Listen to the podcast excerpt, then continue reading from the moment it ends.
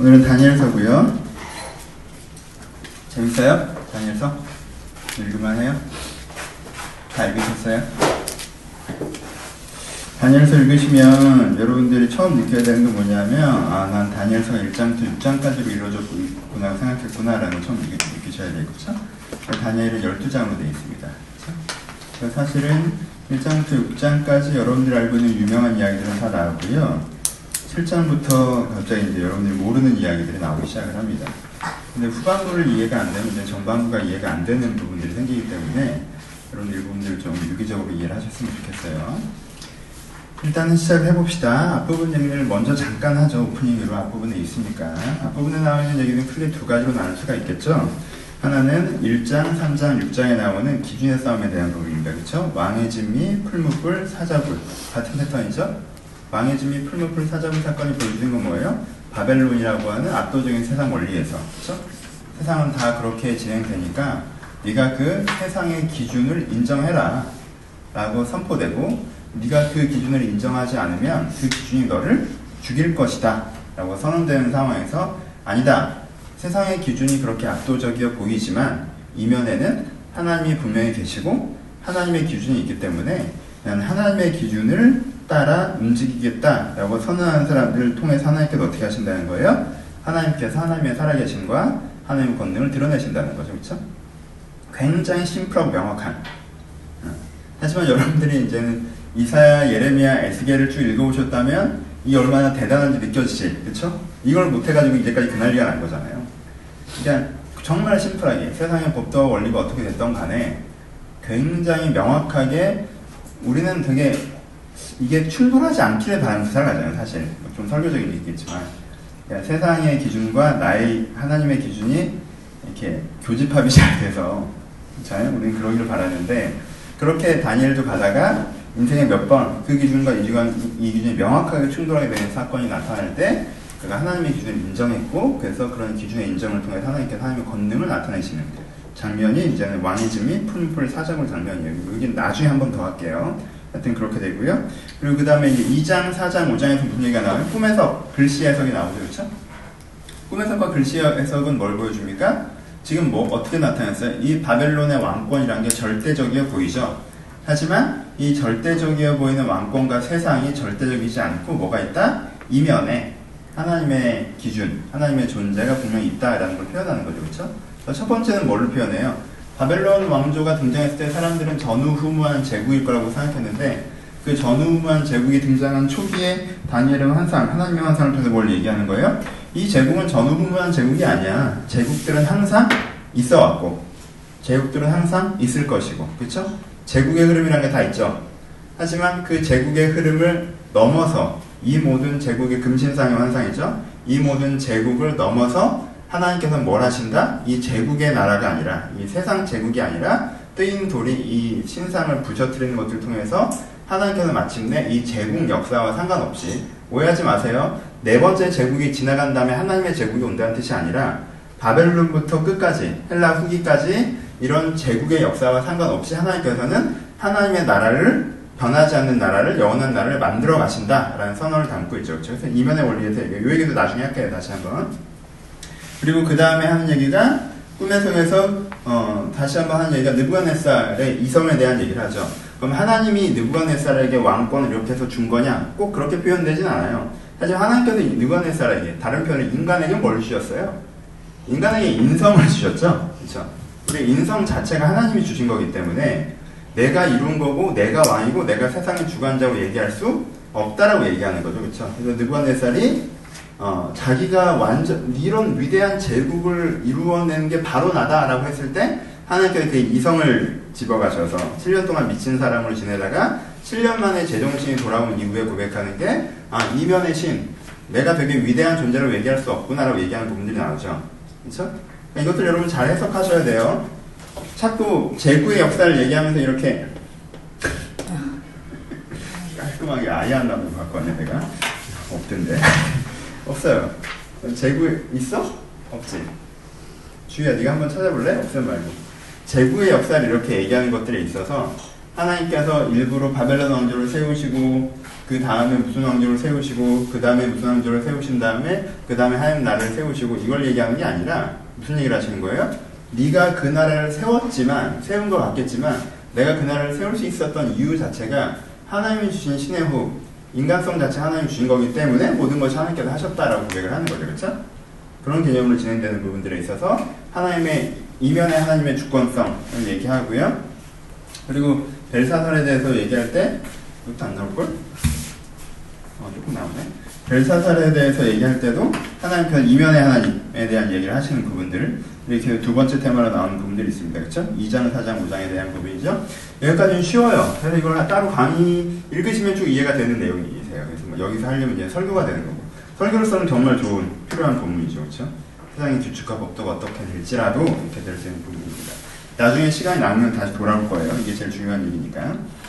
근데 어떻게 될지 모르니까 얘기를 좀 뒤에 얘기를 먼저 해봅시다. 다니엘서를 이해하시는데 여러분들이 제일 오해하시는 건 뭐냐면요. 다니엘서의 1차 독자가 누군지에 대한 부분이에요. 잘 이해하세요. 다니엘서의 1차 독자. 다니엘서는 누구를 읽으라고 쓰여졌을까요?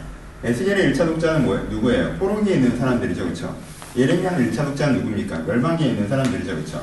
그리고 예레미야 1차 독자의 또한 1차 독자는 누구예요? 70년 뒤에 돌아올 사람들이죠. 그렇죠? 예레미야 70년도에 돌아올 사람들 염두에 두고 글을 쓰고 있죠. 그렇죠? 예레미야 1차 독자는 지금 멸망하는 사람들과 70년도에 돌아올 사람들이고요. 그리고 그 에스겔의 1차 독자는 지금 포로에 있는 사람들이에요.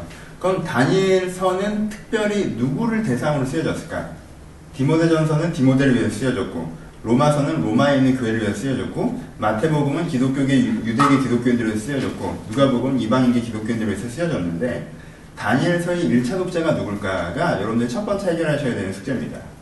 다니엘서가 어렵게 느껴지는 이유는 이거 딱 하나예요. 다니엘서는요, 여러분들이 생각하시는 것처럼 계시록적인 책이 전혀 아닙니다.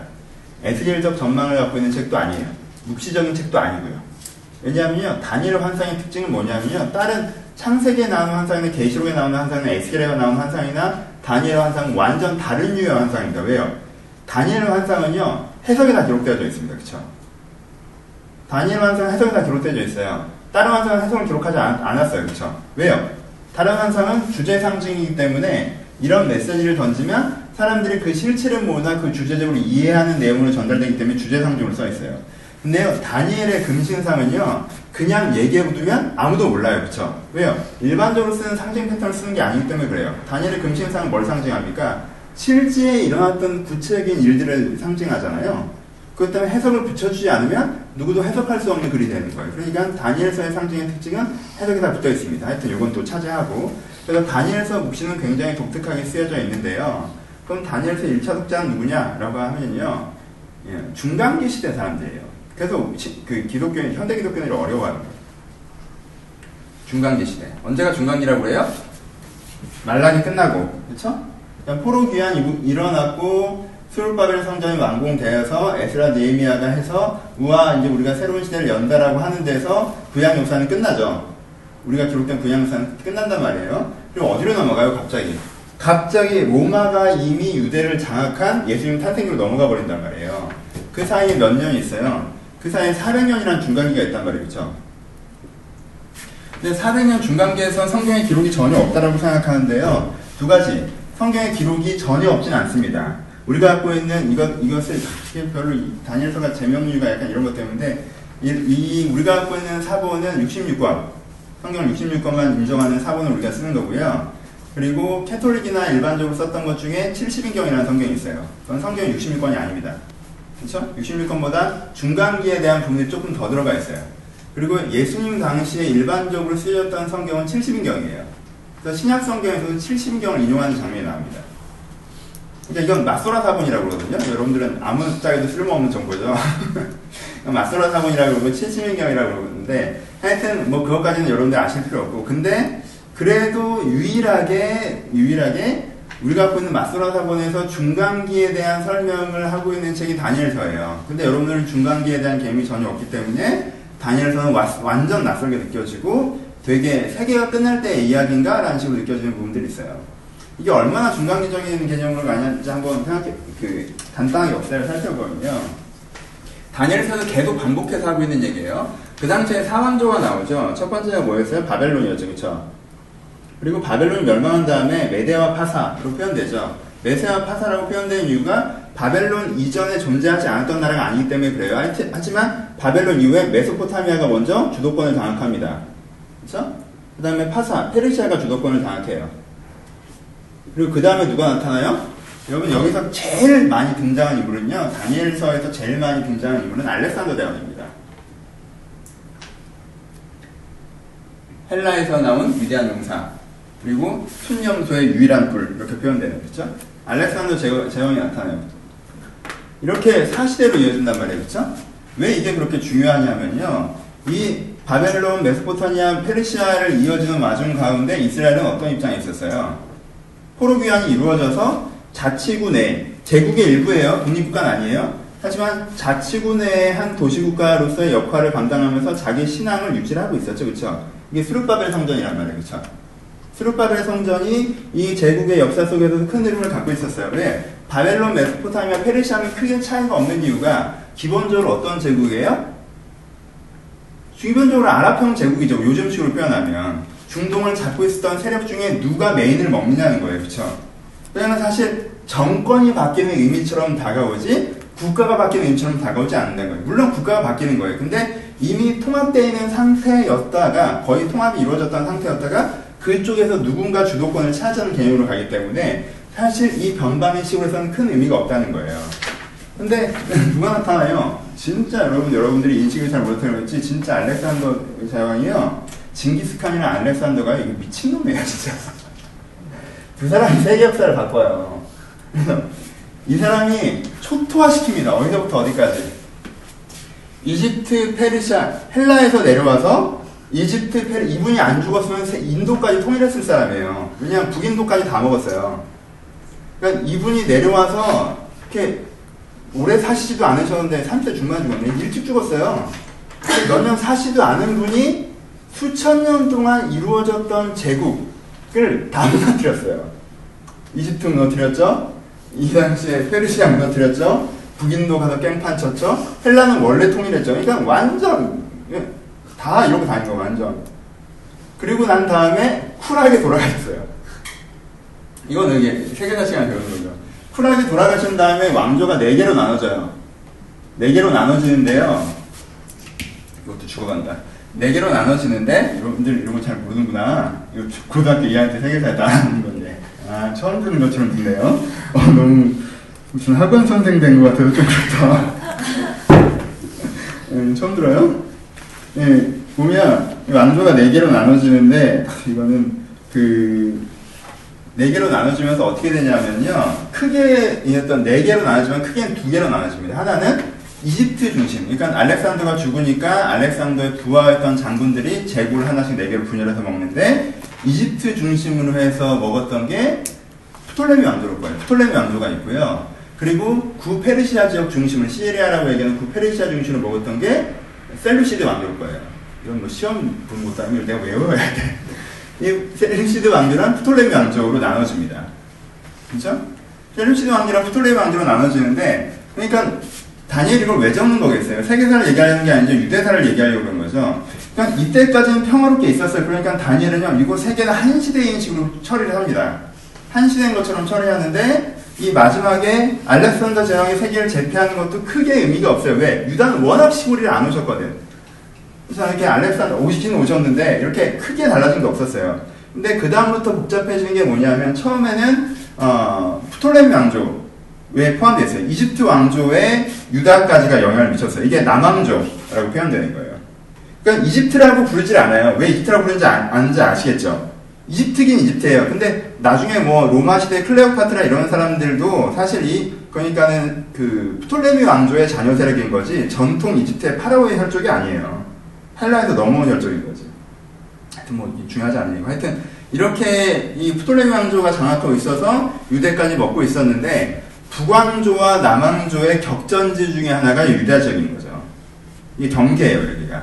그러니까 처음에는 남왕조가 갖고 있었는데 그 다음에는 북왕조가 내려오기 시작합니다. 북왕조가 내려와서 전쟁이 벌어지면서 이 남왕조가 북왕조로 넘어가는 상황이에요.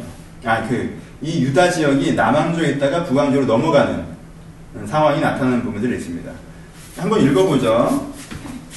여러분 마음에 뭐라는 거야 이런 표정을 지을 저 얘기를 왜 해? 라는 표정을 지을 대충 이렇게 돼요. 역사를 알아야지 감동 있는 그 뭐지 그 당시에 정서를 아는 거기 때문에 얘기를 하는 거예요. 갑자기 외롭네. 봅시다. 11장을 봅시다. 제일 구체적으로 쓰여져 있는 부분은 11장이니까요. 11장에 보면 음, 2절부터 보죠. 내가 참된 것을 본다. 바사에서 세왕이 일어나서 어, 바사에서 바사 페르시아에서 먼저 페르시아의 풍성함으로 헬라 왕국을 친다라고 2절, 2절에 나오죠. 근데 3절에 뭐예요? 장차 능력 있는 왕이 일어나서 큰 권세로 다스리며 자기 마음대로 행한다라고 얘기하죠. 그렇죠? 얘가 누구예요? 얘가 알렉산더인데. 그렇죠? 큰 왕이 하나가 능력이 하나 나타 얘는 진짜 자 그러니까 성경에서는 알렉산더를 이 한마디로 표현하는 걔는 자기 마음대로 애야. 평생 자기 마음대로 하셨어요. 자기 마음대로 하셨어요. 그러나 사절에 그러나 그가 강성할 때 그의 나라가 갈라지죠. 천하의 사방으로 나뉠 것이나 그의 자손에게로 돌아가지 아니할 것이요 자기가 주장하던 원세대로 되지 아니할 것이니는 그 나라를 뽑혀도 그외 다른 사람에게 돌아갈 것임이라 라고 얘기하죠. 그렇죠? 이 사람이 죽었지만 그 이 사람이 갑자기 강성할 때 갑자기 그 손에서 어떻게 해요? 나라가 사방으로 나라가 네 개로 쪼개지고요. 그것은 자기 자손에게 돌아가지 않고 다른 사람 손에 돌아간다고 얘기를 합니다. 여기서는 권력의 허망함에 대해서 좀 더 포기하죠. 표현하는 거죠. 알렉산더가 평생 자기 마음대로 했지만 결국 험하다는 표현이 들어가지고 일단 이게 그래서 그 다음에 뭐가 나와요? 5장에 남방왕이 나오죠. 5절에 남방왕은 강할 것이나 그 군주들보다 강하여서 권세를 떨치는 게 되고요. 그리고 몇 해 후에 그들이 서로 단합하죠. 남방왕의 딸이 북방왕에 가서 화친하리라. 그러나 그 공주의 힘이 쇠하고 그 왕이 서지도 못할 것이며 권세가 없어질 것이라. 그 공주와 그를 데리고 온 자들과 그의 낳은 자들이 도와줬던 다 버림을 당하리라고 나오는 부분이 있죠. 그렇죠? 그러니까 이 장면이 뭐냐면요. 어, 프톨레미 왕조와 셀루시드 왕조가 세워진 다음에 그 다음 왕들, 이 왕위 계승 전쟁에서, 그러니까 셀루시드 왕조의 두 번째 왕이었던 안토니우스 2세가 프톨레미 왕조의 첫 번째 왕의 딸과 정략 결혼합니다. 정략 결혼해서 이 여자가 낳은 왕, 아들이 왕이 되면 남북 왕조가 연결되는 부분들이 생기는 거잖아요. 근데 그렇게 되지 않고 안토니우스가 자기 후계자를 그 그 북왕조의 딸로 아니 남왕조의 딸로 낳은 여자로 하지 않고 다른 사람을 후계자로 정하고요. 그리고 안토니우스 2세가 죽은 다음에는 그래서 그 원래 본처였던 여자가 이 남왕조의 딸을 죽입니다. 이, 이 왕후를 죽이는 거죠. 아이와 함께. 그런 다음에 무슨 일이 일어나요? 그러니까 남왕조에서 어떻게 되겠어요? 남왕조는 벌써 그 공주의 아버지였던 사람이 죽고 그 다음 동생, 자기 남동생이죠. 이 왕이 된 상태였죠. 그래서 7절에 보면 그러나 그 공주의 본 족속에서 난 자 중에 한 사람이 왕위를 이어 권세를 받아 북방 왕의 군대를 치러 와서 그 성에 들어서 그것을 쳐서 이기고 그 신상들과 뭐 이렇게 북방을 쳤다라고 얘기하죠. 그래서 남왕조 구 이집트 지역에서 나온 사람들이 자기 누이가 죽었다는 얘기를 듣고 북왕조를 침략해서요 상당한 승리를 거두고 돌아갑니다. 그래서 이제 남북왕조의 전쟁에 대해서 얘기하는 거예요, 그렇죠? 상당한 곳을 전쟁에 들어가서요 아, 북방왕과 그 구절이 북방이 남방의 왕국을 쳐들어갈 것이나 자기 본국으로 물러갈 것이다. 이렇게 치고 난 다음에 북방이 다시 내려왔지만 그게 안 되고 다시 물러가고요. 그러나 그 아들들이 10절에 그 아들들이 전쟁을 준비하는데 심히 군대가 많아서 물이 넘친 같이 나올 것이며 또 그와 남방의 사방의 경광성을 치고 남방이 크게 놓아야 북방을 쌓을 것이라 북방의 큰 무리를 일으켰으나 그 무리는 그에서 넘겨준 바 되었다. 큰 무리를 사로잡은 후에 그의 마음이 수로 높아져 수만 명을 엎드렸을 것이나 그 세력을 더하지 못할 것이요 북방은 돌아서 다시 군대를 정비하여 더 많은 준비를 했다가 몇 대 곧 몇 해 후에 군대 많은 것을 건을 오리라 이렇게 이렇게 나오죠. 그러니까 이것도 아주 간단하게 그 당시 실제 역사가 어떻게 되냐면은 그러니까는 그 다음에 안토니우스 3세가 이제 등장하면서 남방왕한테 이제 원수를 졌잖아요. 우리한테 침략해가서 우리 걸 뺏어갔단 말이야. 그러니까 남방왕을 침략합니다. 그때 많은 용병까지 끌고 와서 엄청난 대군으로 침략해요. 근데 남방이 거기서 첫 번째 전투에 승리를 하죠. 그래서 수만 명을 포로로 잡아들입니다. 근데 그 첫 번째 승리에 도취되어서 그 전투에 대해서 두 번째 승리에 성공하지 못하고 두 번째 승리 전투에서 패배해서 결국은 전쟁이 교착 상태에 빠집니다. 이런 식으로 안토니우스 3세는 남방왕을 다시 한번 그리고 첫 번째 침공이었고요. 두 번째 안토니우스 3세가 남방왕조를 다시 한번 재침공합니다. 두 번째 재침공했을 때는 그때 유다를 가져와요. 재침공에서 성공하죠. 그래서 이제 그때부터는 유다가 남왕조 중심의 영향권에 있다가 북왕조 중심의 영향권에 들어가는 거죠. 쭉 읽어보시면 이런 식으로 다 돼 있어요. 그래서 어떻게 되느냐면 그 다음에 이 안토니우스 3세에서 묘사하기를 그가 남방왕을 장악한 다음에 자기 딸을 주어서 거기서 정략으로는 왕국을 후계자 왕국을 자기 치하에 두려고 했지만 그 노력은 실패하고 헬라 지역으로 침공하러 갔다가 헬라 지역에서 대패하고 돌아오는 와중 가운데 돌아오는 와중 가운데 자기의 그 물자가 부족하니까 신전을 약탈하다가 대중들에게 공격받아서 길에서 죽게 되거든요. 그러니까 그 기록들이 그냥 그대로 나타나 있습니다. 어떻게 되냐면 어, 11장 보면 음, 11장 17절 보면 그가 결심하고 전부의 힘을 다 이러다가 어, 그와 하친할 거에 또 여자의 딸을 주어 그의 날을 망하게 하려고 하였으나 이루지 못할 것이니 그에게 무익하리라. 자기가 어, 정략을 하려고 그, 그 후에 그 얼굴을 바닷가로 돌려 많이 점령할 것이나 바닷가로 돌려는 건 저기 그리스 지역을 얘기하는 거예요. 만일 얘기할 것이나 한 장군이 나타나 그의 정부를 그치게 하고 그가 수치를 그에게 돌릴 것이므로 그가 그 드디어 그 얼굴을 돌려 자기 땅의 산성을 향할 것이나 거쳐 넘어지고 다시는 보이지 아니하리라고 얘기합니다. 그래서 남왕조 침장에서 성공하고 나서 헬라 지역으로 가려고 했지만 헬라에서 대패하고 본국으로 돌아가는 과정에 죽는 과정을 표현합니다.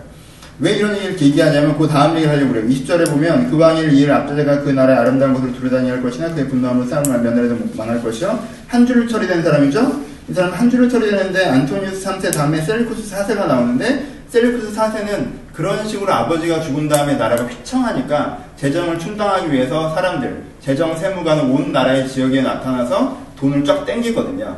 근데 그 땡기는 과정을 가운데 그것에 성공하지 못하고 대중적 반발로 실패하고 죽임을 당합니다. 그리고 그 다음에 21절이 얘가 문제인데 21절 사람이 제일 많이 나요. 또, 또 그의 왕위를 이룰 만한 한 비천한 사람이라 나라의 영광을 그에게 주지 아니었으나 그가 평안할 때에 평안할 때에 타서 속임수로 그 나라를 얻었으며 넘치는 물과 같은 군대가 그 넘쳐는 말미암아 피할 것이요 동명함도 그렇게 될 것이며 이렇게 얘기합니다. 무슨 뜻이에요? 얘가 이제는 제일 유명하는 제일 중요한 에피파네스 안티오니오쿠스 4세인데 스스로 에피파네스라고 칭했어요. 안토니오쿠스 4세인데 에피파네스란 뜻이 땅에서 일어선 신이라는 뜻입니다. 그리고 자기 스스로 신으로 칭하는 거죠. 에피파네스가 처음에 나타난 23년 24절에 보면요. 23, 24절에서 내정을 장악하는 부분이 나와요. 처음에는 자기가 그 왕권, 그러니까 아버지에게 직통으로 왕이 될 수 있는 사람이 아니었는데 계략으로 말미암아 계열이 있던 사람이 급작스러운 선대왕의 서거와 함께 왕으로 된 거죠.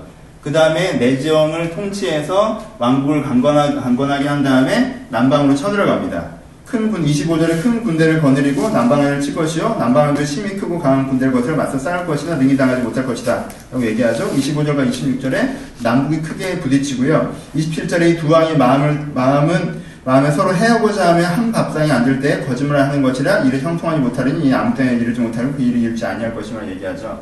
해서 북방 왕조가 더 이 프톨레미 그 아니죠 이 에피파네스가 더그 정치 그 전쟁의 주도권을 가졌지만 남왕조를 멸망시킬 만큼은 아니고요. 화친을 하려고 책상 밥상머리에 같이 앉았지만 화친이 제대로 이루어지지 않죠. 서로 거짓말하기 때문에 교착 상태에 빠졌지만 북왕조 주도가 된 다음에 교착에 빠집니다. 그렇죠? 근데 북왕조 주도가 된 다음에 교착에 빠지고요. 28절 여기서부터가 문제예요. 북방에 많은 재물을 가지고 본국으로 돌아오는데 그의 마음이 거룩한 마음으로 거룩한 언약을 거스르며 자기 마음대로 행하고 본토로 돌아갈 것이며 작정한 기한에 그가 다시 한번 와서 남방에 이를 것이니 정방만 못하리니 아이 부분은 아니구나. 이 부분은 그가 북방으로 돌아갔다가 다시 한번 남방을 재침공하는 장면입니다. 재침공하는데 이는 기뜸의 배들이 일어서 그를 칠 것이나 그 낙심하고 돌아와서 맺은 거룩한 언약에 분노하였고 자기 땅에 맺어, 돌아가서는 맺은 거룩한 언약을 배반하는 자들을 살필 것이며 라고 얘기합니다. 무슨 뜻이냐면은 그가 자기가 두 번째 남방을 침략할 때 기팀의 배들 로마죠. 로마 쪽에서 온 수군의 협력 때문에 남방의 침략이 완전히 실패하게 돼요. 첫 번째는 그래도 의미 있는 성공을 거두고 갔는데 두 번째는 실패합니다. 실패하고 돌아가면서 얘가 뭐가 바뀌냐면 종교 정책이 바뀌어요. 그러니까 이제까지 자기 나라에 있는 대부분의 신들을 인정하고 그 신들에게 자기를 축복해 줄 것을 원하는 패턴이거든요. 바벨론 왕도 그렇죠. 바벨론 황제도. 여호와에게도 자기를 축복하라고 얘기하죠. 네 신 대단하다. 나를 돌아봐달라고 얘기해라. 기본적으로 다신적인 사람들이기 때문에 어떻게 하는 거예요? 모든 왕, 모든 국가의 종교, 모든 민족의 종교를 인정하고 그 종교들이 자기를 축복해 줄 것을 원하는 거예요. 그렇죠? 거룩한 언양이죠. 근데 이가 이번에 패배한 다음에 무슨 생각이 딱 들어요?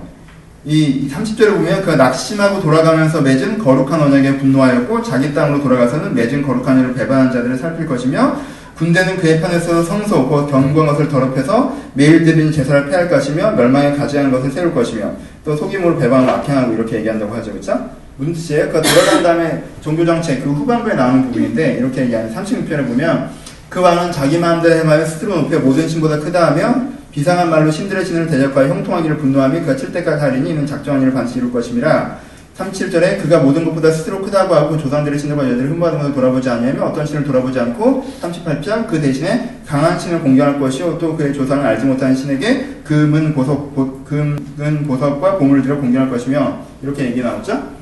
그러니까 이 에피파네스가 돌아오면서 펼쳤던 종교 정책이 뭐냐면 하나는 자기 스스로 에피파네스라고 칭한 거예요. 자기가 신이다. 이제까지 이제까지 잡다하게 우리나라에 있는 신을 다 인정했는데 이제 됐어. 누가 신이야? 내가 신이야. 그리고 내 머리 위에 신이 딱 하나 있어요. 누구예요? 주신 제우스만 딱 인정을 합니다.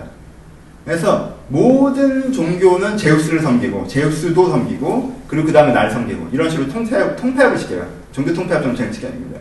그러니까 이놈 저놈 다 섬기다가 내가 전쟁에서 졌다라고 생각한 거예요. 그래서 니들이 진짜 맞으면 내가 왜져 이렇게 가버린 거예요. 돌아와서는 야 니들 다 틀려. 이제는 하나만 믿자. 그래서 가장 강한 신의 능력으로 내가 이제는 세계를 제패하리라. 라는 그 신념이 딱 생기면서 이제부터 신앙은 제우스 이런 식으로 갑니다. 이제부터 신앙은 제우스라고 하니까 뭘 폐지했어요? 여기서 가장 많이 얘기가 반복해서 나오는 게 뭐예요? 매일 드리는 제사를 폐지하고 성소를 닫죠. 근데 그 당시 어떻게 했냐면요. 모든 제당 위에, 모든 신상 위에 제우스 신상을 놓게 했어요. 그러니까 이스라엘 종교 같은 경우에는 그러니까 다른데 무슨 아테네를 섬긴다고 하면 아테네 신전이라고 하더라도 아테네 신상 뒤에 더 크게 제우스 신상을 놔야 되는 거예요. 그렇죠? 그런 식으로 했어요. 근데 다른 데는 사실 크게 문제가 안 될 수도 있는 거죠. 근데 기독교, 이렇게 유대교는 약간 애매하잖아요. 그런 식의 신, 신이 아니잖아요. 그러니까 어디 했냐면요. 번제단 위에 제우스 신상을 놓으라고 했어요. 그러니까 멸망에 가지한 것이 거룩한 곳에 놓이는 거죠. 그러니까 이때부터 뭐가 나타나요? 이때부터 이제 골치가 아파지는 거예요. 이때부터 본격적인 종교 탄압이 일어나기 시작합니다. 그래서 역사책에 보면 그 당시에 종교 탄압에서 유대인들이 강력하게 저항했기 때문에 원래 돼지가 좀 유대인을 불결한 거예요. 돼지 피를 갖다가 성소에 뿌리고 막 이랬어요. 그리고 제우스의 신상을 거기다 갖다 놓고 그래서 이 사건 때문에 에피파네스 전까지는 사실 유대인들은 종교적 자유를 누리면서 위의 대제국이 어떻게 돌아가든 간에 수르바벨 성전을 중심으로 자기들끼리 신앙생활을 11조를 내내 안 되는 우리가 건강하네 건강하지 않네 거룩해야 되네 정결하네 율법이 어떤데 저떤데 이러면서 말라기적으로 쭉 온 거예요. 근데 여기서 갑자기 에피파네스가 그 전에 물론 그 전에도 전쟁에서 그런 건 있었습니다. 알렉산더도 들어와서 이걸 초토화시킨 적이 있었는데 그런 식의 전통이 있었어도 이렇게 아예 성소와 지성소와 이런 종교 행태 자체를 건들지는 않았었거든요. 기본적으로 종교가 대제국은 종교가 다원주의적일 수밖에 없 기 때문에 근데 여기서 강력한 그런 게 일어나면서부터 사람들이 어떻게 생각하기 시작한 거예요? 두 가지가 나타나기 그러니까 정치적으로 뭐가 나타나기 시작하면 이때부터 마카비 왕조 그러니까 마카비의 독립운동이 나타나기 시작합니다. 마카비 독립운동이 이때 시작된 거예요. 그래서 이 마카비 독립운동의 후예들이 바리새인들이에요. 그래서 이제는 이, 이 왕조가 나중에 어디에 무너지냐면 로마에 무너지죠. 로마에 무너지면서 이 마카비 왕조가 잠깐 주도권을 잡는 시절이 나와요. 그래서 실제 유다가 독립인 것처럼 잠깐 일어나는 시절이 나오고요. 그 독립인 것처럼 일어났던 마카비 왕조가 세워지는데 마카비 왕조가 세워지지 얼마 안 돼 다시 로마한테 밀리죠. 여기서도 기록된 것처럼 여기서 남왕조에서 북왕조로 넘어간 시점에도 잠깐 독립왕조를 하려고 독립운동을 했던 적이 있었어요. 근데 곧장 밀렸었고. 근데 마카비 왕조가 밀렸어요. 근데 로마의 정책은 분봉한 정책이죠. 그 나라의 지도부를 다 밀어버리는 것이 아니라 지도부를 인정하는데 총독을 따로 임명하는 로마 정책이기 때문에 그 나라의 지도부를 인정해서 마카비 왕조가 왕조로서 있었어요. 근데 마카비 왕조는 뭐가 강한 왕조예요? 자부심과 정통성이 강한 왕조죠. 그래서 그것 때문에 자주 로마랑 충돌했습니다. 그러다가 어떻게 되냐면 마카비 왕조의 사람도 아닌 헤롯이 장사꾼이었던 헤롯이 마카비 왕족의 반개 혈족에 속하는 공주를 자기 부인으로 삼은 다음에 자기가 왕으로 등극을 한 거예요. 그래서 이제 분봉왕 헤롯이 나타나기 시작한 거죠.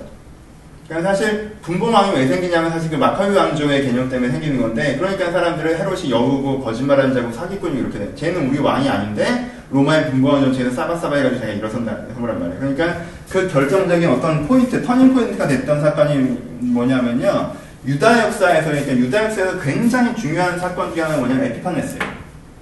에피파네스의 성소 침공 사건. 그렇죠? 그러니까 이 사건이 일어났던 시기에 사람들에게 쓰여진 게 사실은 다니엘서예요. 네? 이 사건이 일어났던 사람들이 어떤 상상을 갖고 있을지 여러분들이 상상하셔야 돼요. 이 사건이 일어났을 때 사람들은 어떤 느낌이었겠어요? 자기들은 지금 바벨론 포로수를 끝내고, 그쵸? 하나님께서 꿈을 주셨잖아요. 에스겔 성전의 환상을 보여주셨고, 그쵸? 성소에서 강물이 흘러나오는 환상도 보여주셨고, 그렇죠? 독사구리 아이가 손 있고 장난쳐도 물지 않는 세상을 보여주셨단 말이에요. 그래서 꿈을 꾸고 와서 스룹밤벨 성전을 세웠는데 여러분들이 이제 소선지서를 쭉 읽어가시면 어, 말락이나 이런 데서 나오는 기본적인 게 뭐예요? 그렇게 꿈을 갖고 와서 에스라서까지 해서 성전을 세우고 나라를 나라는 아지만 공동체 가치 공동체를 재건했는데 무슨 일이 벌어져요? 아무 일도 안 벌어지죠, 그렇죠? 아무 일도 안 벌어진 상태에서 중소 소국도 아닌 그냥 식민지 중에 독립 코로니로서 이렇게 쭉 역사가 이어져 나온단 말이에요. 그러니까 사람들 가운데 뭐가 일어나요? 하나님의 가치가 별거 없다라는 생각이 일어나죠. 근데 말라기의 싸움 뭐였어요? 하나님의 가치가 별거 없다고 하는 사람들에게 니들이 건물은 세웠고 성은 세웠지만 진짜 네 마음의 뿔을 완전히 갱신하지 않았기 때문에 이렇다라는 식의 우리가 지금 모자란 거다라고 하는 개혁파 그리고 아 별일 없다라고 하는 그 세속주의적 영성에 꼬여 있는 이 두 흐름이 계속 유대 내에서 지들끼리 지구볶고 왔단 말이에요, 그렇죠? 그렇죠? 그 흐름이 지구볶으면서 바벨론, 메소포타미아, 페르시아, 알렉산더 제국과 남왕조 시대와 북왕조 시대를 하면서 쭉 왔단 말이에요. 그쵸? 근데 쭉 왔는데, 안 그래도 이렇게 두 개가 갈라져서 우리가 좀 더 제대로 하면 된다? 아니다. 뭐, 믿어도 별거 없다라는 식으로 해서 왔는데 갑자기 무슨 일이 벌어진 거예요? 에피판스가 들어오더니 여기를 싹 밀어버렸단 말이에요. 제우스 신선을, 신선을 딱 갖다 놨어요. 그러니까 여러분 이게 되게 달라요. 성전이 무너진 것과, 성전이 무너진 것과 성전의 타국에 그게 와서 제우스 신상을 갖다 놓고 그리고 많은 사람들이 여기서 이제는 약속에 해방하는 거에 동참한 거짓된 자들이라고 표현되는 많은 사람들이 그 어떤 흐름이 생긴 거예요. 아 이건 그냥 신사참배처럼 종교 정책인데 아니 제우스 뭐 어떻게 할 거야? 에피판스가 갖다 놓으면 갖다 놓고 뭐 거기서 뭐 양을 잡든가 좀 좁으면 이렇게 한쪽으로 밀고 잡든가 앞쪽에서 잡든가 이렇게 하면 될 거 아니야? 라고 하는 사람들이 많이 생겨났다는 거죠. 그리고 나서는 이를 개혁하였던 사람들 마음에도 뭐가 찾아와요? 끝이네 라는 마음이 짜쳐, 짜져오는 거죠. 이게 뭐야 도대체라는 마음이 찾아오는 거죠. 술밥을 성전면 끝났네 라는 생각이 찾아오지 않겠어요? 성전에 돼지피가 뿌려지고 우리가 했던 번제단에 제우스의 신상이 세워졌는데 하나님은 침묵하게 계시는 이 상황에서 하늘에서 불이 떨어지는 것도 아니고 어떤 강풍이 일어나는 것도 아니라 마음대로 우리를 유린하고 있는데 우리를 완전히 유린하고 있는 내 정체성과 고백 성소와 지성소를 완전히 유린하고 있는데 거기에 대해서 하나님은 아무것도 하시는 것 같지 않은 것 같은 상황. 그래서 느낄 사람들의 전망감. 유대교는 끝났다. 이게 바벨론 포로 유수보다 사실 이 사람들한테 가장 큰 타격으로 다가올 수 있는 거란 말이죠. 그러니까 여기서 어떻게 견디느냐에 따라서 우리가 잊혀진 역사인데 여기서 어떻게 견디냐에 따라서 예수님 왔을 때 껍데기나마 그래도 바리새인들이 있고 근데 껍데기나마 성전이 있어야 가서 성전도 정화하고 너희들이 뭐 형식만 남았다고 하는데 왔는데 아무도 창세기도 모르고 여기 무슨 불교 지역이 이러면 좀 힘들잖아. 그렇잖아요. 어, 여기 다 제우스신 성부 이러면 힘들단 말이야. 하여튼 여기에 신앙의 뿌리와 신앙의 그 가치가 유지되어야 되는데 그게 휘청했던 시기, 가장 크게 도전받았던 시기, 성경에서 안 나와 있지만 가장 크게 도전받았던 시기가 이 에피파네스 시대예요. 그리고 이 시대 독자를 위해서 쓰여진 것이 다니엘서입니다, 여러분 그 되게 그러니까 되게 쓸 쓸데없다는 표현이 어떨지 모르겠지만 반복돼요. 7장에 보세요. 뭐 나옵니까? 7장에 내심 승용 한상 나오죠. 내심 승용 한장 나오면서 무슨 얘기 나와요? 뇌짐승형 환상 나오면서 앞에 했던 얘기랑 거의 같은 얘기가 나오죠. 맨 먼저 짐승 환장 게첫 번째는 뭐예요? 첫 번째는 사자가 있다고 얘기하죠. 사자가 뭘 상징해요? 가장 강력한 바벨론을 상징하죠. 그 다음에 뭐가 나와요? 곰이 나오죠. 메소포타미아고요. 그 다음에 뭐가 나와요? 그 다음에 표범이 나오죠. 그게 페르시아고요. 그 다음에 뭐가 나와요? 이제까지 본 적이 없는 짐승이 나오죠. 그쵸? 알렉산더. 이제까지, 이제까지 왕조의 패턴, 제국의 패턴을 휘두르는 얜 뭐니? 라는 한 번도 없었던 짐승. 근데 제일 무서워. 그래서 얘가 다 무너뜨린다고 표현을 하는 거죠. 그쵸? 얘가 다 끝장내요. 근데 얘 머리에 열 뿔이 달려있어요. 열뿔 중에, 열 뿔이라는 것은요, 완벽한 건설을 뜻하는 거예요. 그쵸? 열 뿔이 달려있는데 매우 강하고요. 근데 뿔 사이에 작은 뿔이 나서, 나서요, 첫 번째 새 뿔을 뽑아요. 그쵸? 그렇게 표현됩니다. 그래서, 그, 뭐지? 북왕조의 그 셀루시드 왕조의 네 번째 왕이 에피파네스. 그냥 작은 왕이에요. 그렇게 대단한 애가 아니에요. 근데 이제 이 작은 왕이 어떻게 한다는 거예요? 성도들을 공격한다고 하죠. 그래서 이 작은 왕이 이 세 번째 뿔이 눈과 입이 달린 작은 왕이 성도들을 공격해서 성도들을 이기나 하나님께서 원한을 갚아주실 것이다 라고 얘기하시는 것이 실장의 내용이에요. 기본적인 내용.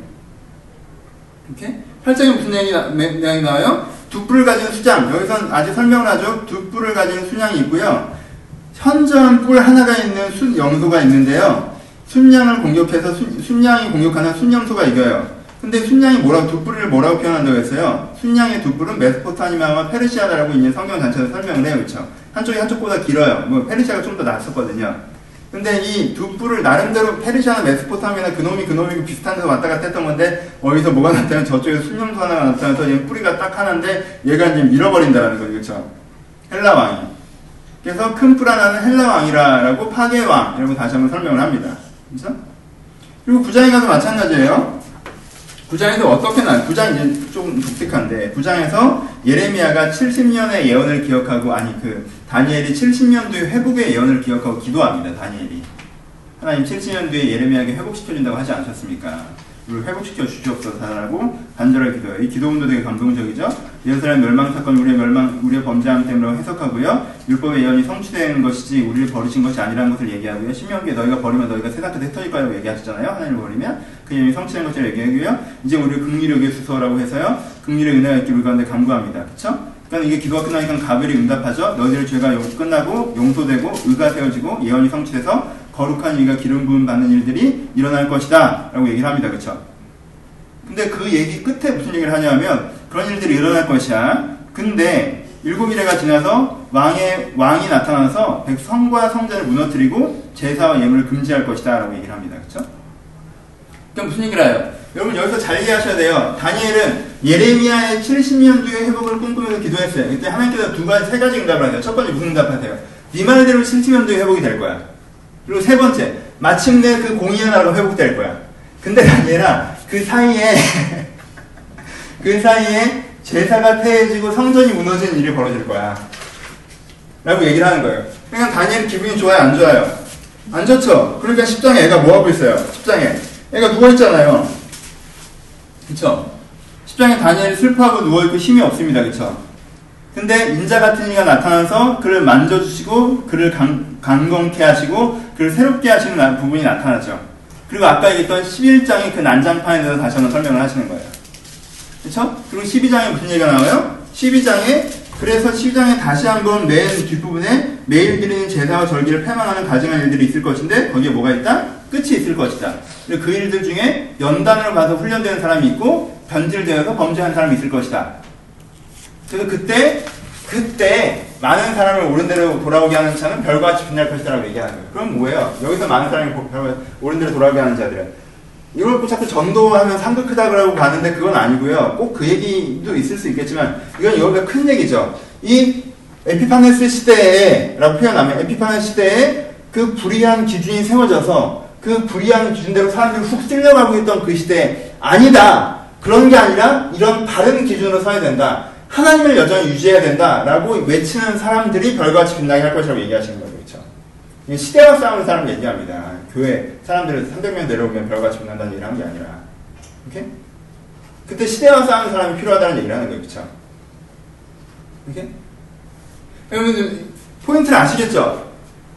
이제 여러분들 워낙 낯선 내용이라 말을 너무 텍스트랑 연결해서 길게 하는 거 아무도 몰라. 다이어트가 이런지. 아는 사람은 알아요. 인터넷만 들어가면서 아시고 주석만 보셔도 이런 식으로 설명이 잘 안 된다는 뜻이에요. 그러니까 지금 무슨 얘기를 하는 거예요?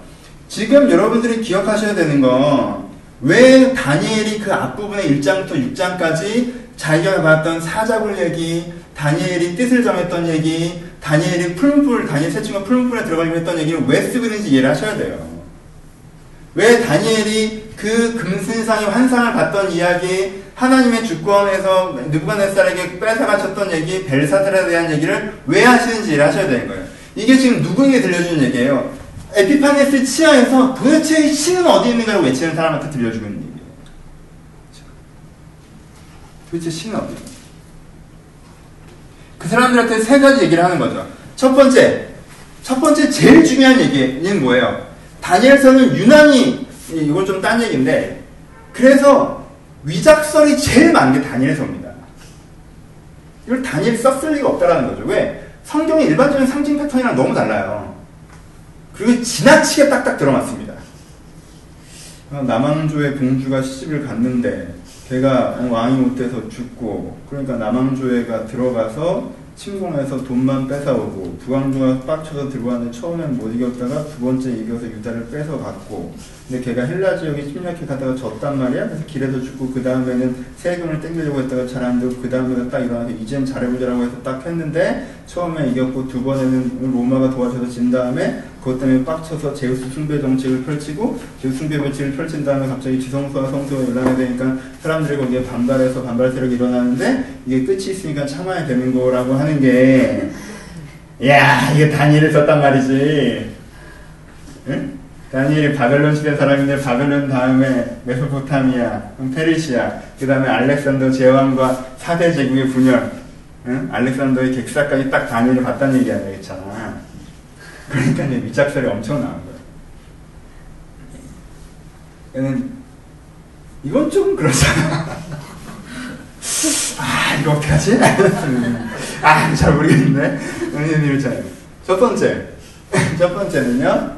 어 일단은 그 저는 위작설이라기보다 저설로 얘기해요.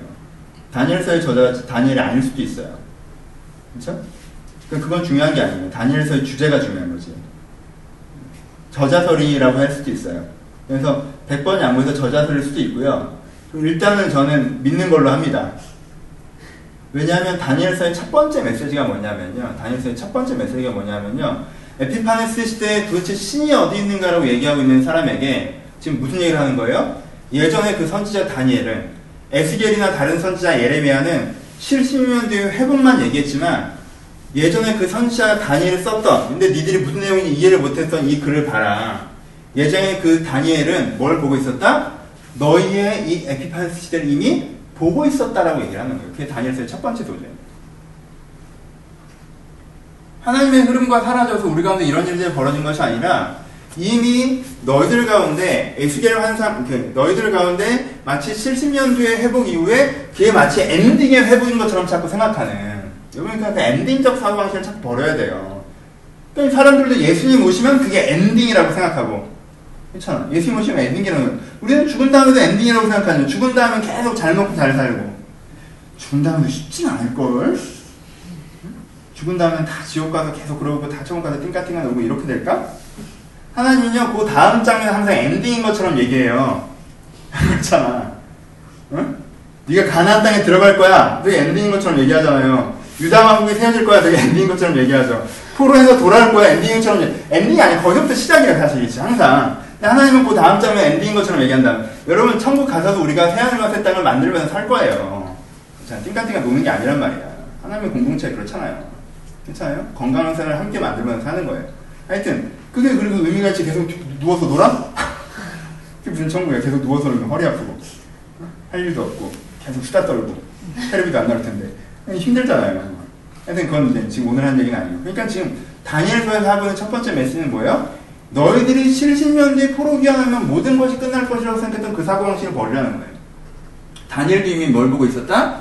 다니엘도 이미 포로 회복이 있지만 포로 회복이 있지만 그 다음에 이런 대박해가 있을 것이고 하지만 무슨 얘기를 하는 거야? 다니엘서에 지금 여기서 나오는 계속 메시지는 하지만 하나님의 예언이 성취된 날이 그 이후에 반드시 온다라는 거죠. 그렇죠? 그렇죠? 그러면서 다니엘도 이걸 보고 절망했는데 인자가 우리는 예수 그리스도로 표현하죠. 인자가 그 다니엘을 안아주면서 강건하게 하면서 다시 뭘 보게 해요? 다시 꿈을 보게 하죠. 너희들의 억울함을 풀어줄 것이다. 그렇죠? 하나님의 나라가 세워질 것이다. 그렇죠?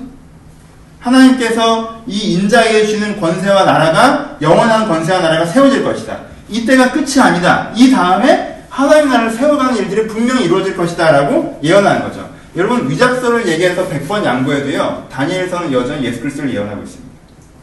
그건 미래잖아요. 아무리 위작설을 얘기하는 사람들에게도. 그렇죠? 너희가 이렇게 얘기했지만 이런 에피파네스 시대가 너희들의 끝이 아니라 너희가 여기서 소망의 사람으로 버틸 때그 소망을 통해서 인자가 우리를 위대한 위대한 시대 무너지지 않는 하나님의 나라가 세워주는 위대한 시대가 우리 가운데 올 것이다 그러니까 이 부분을 너희가 인내함을 견디고 소망함을 견뎌라. 이 부분은 일곱 대가 아니라 일곱 대는 뭐예요? 끝나지 않은 영원한 시간이에요. 그렇죠? 하지만 한때와 그때와 반때, 그러니까 세 때 반, 일곱의 절반은 이 시기는 무슨 시기다? 영원한 시기가 아니라 지나가는 시기다. 라고 얘기하는 거예요. 1200 몇십일, 1300 몇십일 이렇게 다 얘기하는 거예요. 7이 아니라 7의 반. 이렇게. 그러니까 뭘? 계속 뭘? 소망함에 대해서 얘기를 하는 거죠. 그렇죠? 그러면서 무슨 얘기를 하는 거예요? 다니엘이 자기 얘기를 미리 앞에 해놨죠. 무슨 얘기예요? 너희들이 그랬을 수 있을지 모르겠지만, 그래, 바벨론 치아가 이런 대박의 시대보다는 바벨론 치아가 좀 더 종교적으로 간대했을 수 있어. 하지만 다니엘 개인은 이런 대박 시대와 똑같은 개인적 시대를 겪었다는 거예요. 사자굴에 들어갈래? 바른 기준을 모실래?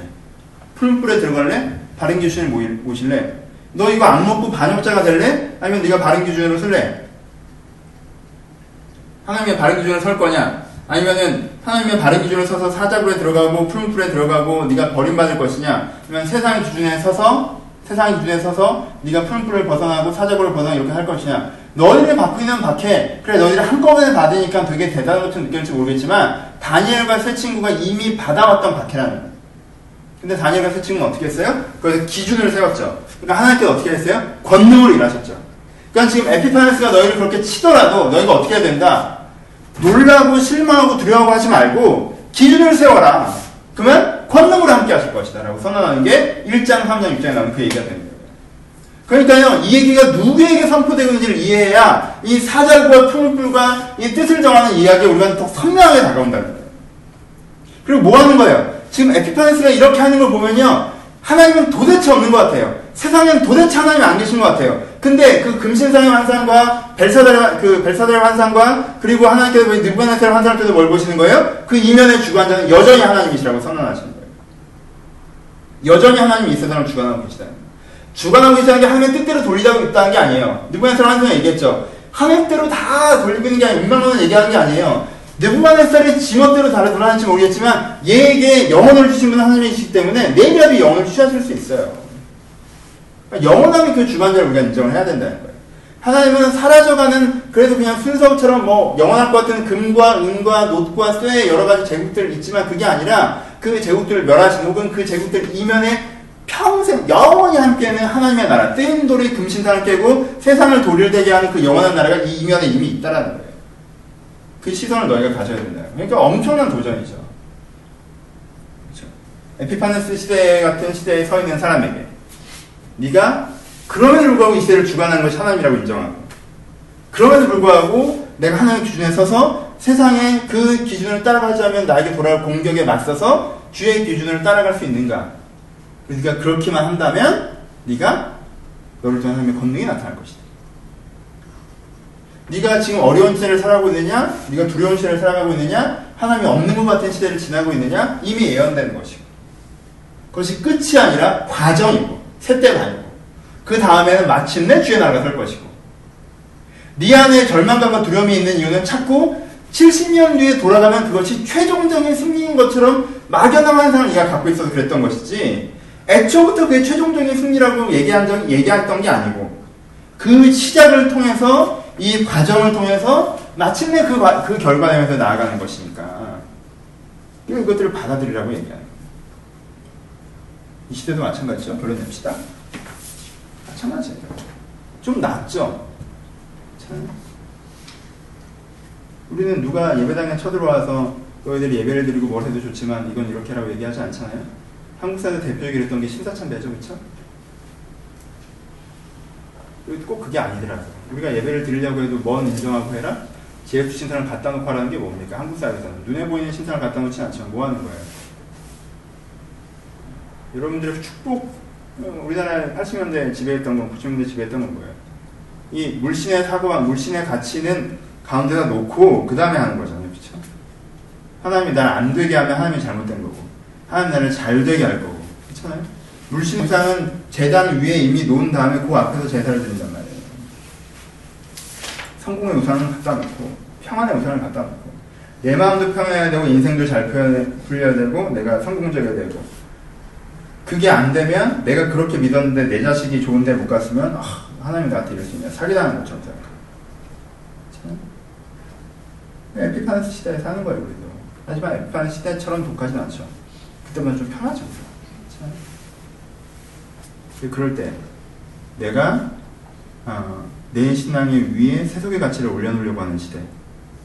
그래서 내가 볼 때 이 세상은 하나님 뜻대로 안 돌아가는 물론 하나님 뜻대로 안 돌아가지만 이 세상 이면에 하나님이 있는 게 아니라 이 세상 그냥 이러고 돌아가는 것 같은 시대. 그리고 내가 그래서 하나님의 기준을 지키느냐 세상의 기준을 지키느냐에 충돌해서 세상 기준을 따라가지 않으면 죽을지도 모르는다는 위기감의 시대, 두려움의 시대에 내가 주의 기준을 선택해야 된다. 그럼 하나님의 본능으로 너희가 보이실 거라는 거. 이것이 이간도 주어진 메시지가 됩니다. 여러분들이 다니엘서를 잘 이해하셔서 어, 그런 동화톤보다 주제와 내용은 똑같지만 그 동화톤보다도 훨씬 더 강력하게 다가오는 어떤 치열한 메시지 여러분들 마음에 울리셔서 하나님께 다시 한번 여러분들 신앙들을 결단하시는 시간들과 기회가 되셨으면 좋겠습니다. 자 기도 마치겠습니다. 하나님 아버지 저희가 이 말씀을 잘 깨달아 알기를 소원합니다. 하나님의 생각이 우리 가운데 덧입혀지고 하나님 뜻이 내 가운데 덧입혀져서 내가 살아가다 보니까 이 세상에 눈에 보이는 원리 저 사람의 돈과 저 사람의 권력과 이 도시의 시스템과 이 정치에 돌아가는 이 과정 가운데서 세상이 다 돌아가는 것이지 하나님은 내 인생과 내 세상에 개입할 수 없는 것처럼 느꼈다. 그런 내 어리석음을 주님께서 지워주시고 하나님께서 그러함에도 불구하고 이 세상에 개입하시며 그럼에도 불구하고 하나님께서 진리시라는 걸 내가 인정하고 내가 세상 기준에 흔들리지 않고 주의 기준 따라 살아가 주님의 권능이 나로부터 드러나는 그 은혜를 체험할 수 있도록 이렇게 축복하여 주옵소서 하나님 이 다니엘의 슬픔과 기대를 저희가 깨닫게 하셔서 이 다니엘의 슬픔과 기대대로 우리가 하나님을 하나님 세상을 보고 슬퍼하고 하나님을 알며 기대하는 그 은혜의 사람들 될 수 있게 축복하여 주옵소서 주 이름이다 예배 가운데부터 깊은 은혜를 허락하시길 소원하며 그러신 예수님의 이름으로 기도합니다. 아멘. 수고하셨습니다. 고맙습니다.